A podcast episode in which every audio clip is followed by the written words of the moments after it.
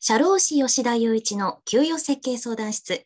社会保険労務士の吉田雄一が経営者の目線に立って人に相談しづらい給与に関する悩みにお答えしていきます。吉田さん、本日もよろしくお願いします。よろしくお願いします。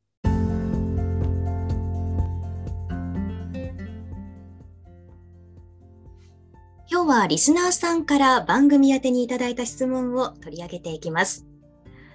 1人目の社員を採用することが決まり、給与を検討しています。周りの経営者の話を聞いていると、年収を単純に12ヶ月で割った月給にしている会社は少ないようです。とはいえ、何を組み合わせるべきか全く分かりません。教えてください。というご相談です。吉田さん、いかがでしょうか？はい、確かにあの年収ですね。まあ、想定年収を12ヶ月で割った月給にしている会社はすごく少ないと思います。まあ、これはですね、まあ、理由があって、月給っていうのは一度決めたら簡単に下げることができないからなんですね。うん、というのはあの、もしですよ、何らかの理由があって、例えば会社の経営がうまくいかなくなったとか、まあ、そういうことがあって、月給を下げたいって会社の経営者が思ったとしても、勝手に会社の経営者が年収を下げることはできないんですね。で、具体的には、労働者の人が合意しないと、その下げるということに対して同意しないと、給与って下げられないんですよ。まあ、そのためですね、まあ、あの世間的には、まあ、夏と冬に賞与が支給されるっていうこともあの多いっていうのもあって、月給と賞与に分けてあの給与支給するパターンが非常に多いと思います。そうなんですね。まあ確かに給与を下げてもいいですか？って聞かれて、はい、はい、っていう人は多分少ないですよね。そうですね。では年収を単純に12ヶ月で割るリスクっていうのは、まあ、今もお話しいただきましたけれどもどんなリスクが他にもあるんでしょうか？えっとまず単純に毎月毎月あの固定であの給料が出ていきますから、資金繰り大変なんですよ。あとは、まあ、その会社の経営ってうまくいく時もあれば、うまくいかない時もあるんですね。で、その時に、その、まあ、月給が高い状態だと、まあ、あの勝手に下げられませんから、その月給払うしかないんですけれども、賞与って一般的な雇用契約書の書き方だったり、就業規則の書き方だったりすると、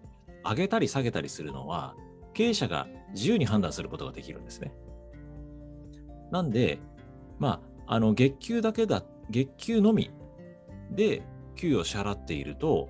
まあ、その機動的な経営ができないというリスクがあります。なるほど。では、毎月の給与、月給以外でそのリスクをカバーするためには、どんな対策を取ればいいんでしょうか？えっと、繰り返しにはなるんですけれども、やっぱり賞与の比率をあのコントロールするっていうことだと思います。えっ、ー、と、例えばですけれども、年収がまあ600万だったら、まあ、12で割ってると月給が50万になると思うんですけれども、まあ、その50万っていう数字をま下げる。月給は例えば35万とか30万とかに設定して、賞与を残りで払うってなれば、まあ、あの月給の部分は約束になりますけれども、賞与の部分に関しては、あの、まあ、ゼロにしたりとか、まあ、なかなか難しいとは思うんですけれども、会社の経営状況に応じて、あの上げたりす下げたりすることはできるので、まあ、そのような方法にすれば、あの会社としても、労働者としても、いいような形で給料が支払えると思います。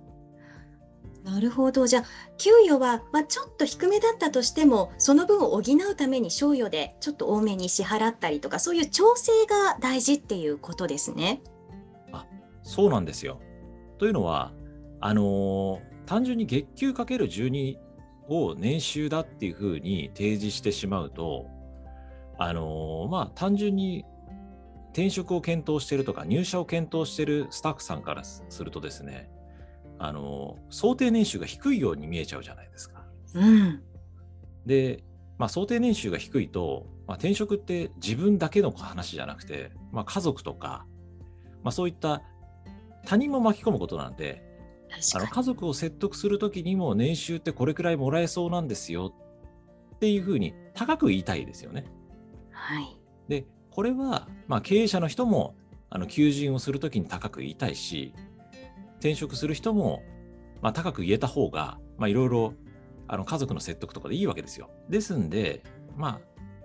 あ、あの想定年収を、まあ、求人とかであったり、労働条件の交渉の時には話しつつ、まあ、十分に賞与で上がったり下がったりするっていうことは、十分に説明しつつも、あの給与と賞与のバランスを整えることによって、労働条件提示していくっていうことが多いと思います。確かに家買ったりする時年収書いたりする欄ありますよね。でそれによってこうローンの審査が通らなかったりとかそういう話もあるので、はい、やっぱりそこの数字ってすごく大事だなと私も聞いていて思いました。はい、ではその給与と賞与の比率具体的にどのくらいが理想になってくるんでしょうか？えっとこれはまあ正直会社によってよりよりけりなんですよ。でまあ中小企業だったら一般的に月給の1ヶ月から3ヶ月分ぐらいを賞与として出すことが多いと思います。はい、例えば年収600万だったら、給与は35万ぐらい。で、賞与は45万ぐらいにすることが多いと思います。ただ、ここはですね、やっぱり給与と賞与って会社の考え方を、あの、スタッフさんに見せるものなんですね。確かに。まあ、スタッフさんだったり、そのスタッフの行動、どこを評価するのかっていうもので、その比率って変わってくると思うんですよ。単純に、まあ、給与ってなかなか下げられないから、給与が高い方が、給与の比率が高い方が、まあ、スタッフさんにとっては有利なんですけれども、あのー、あえてそういう給与制度を取らないで、あのスタッフさんのやる気を上げるっていうような業種もあります。へ例えば、まあ、保険の営業だったり、不動産の営業だったりして、その出来高重視みたいな会社の場合は、月給を極限まで下げて、出来高、その営業成績に応じて支払われる部分は全て賞与で出して、一発ですごい高額な賞与を出すというパターンもあります。なるほど。まあ、その給与が安定している会社を選ぶのか、まあ、給与はちょっと低いけれども実力で給与賞与を勝ち取っていくみたいなそういうタイプの会社もあるっていうことですね。はいそうですねそれでは吉田さん最後に今日のポイントを教えてください。はいえーと、想定年収を12で割った金額を月給にするのは、えーとリスクがあります。それは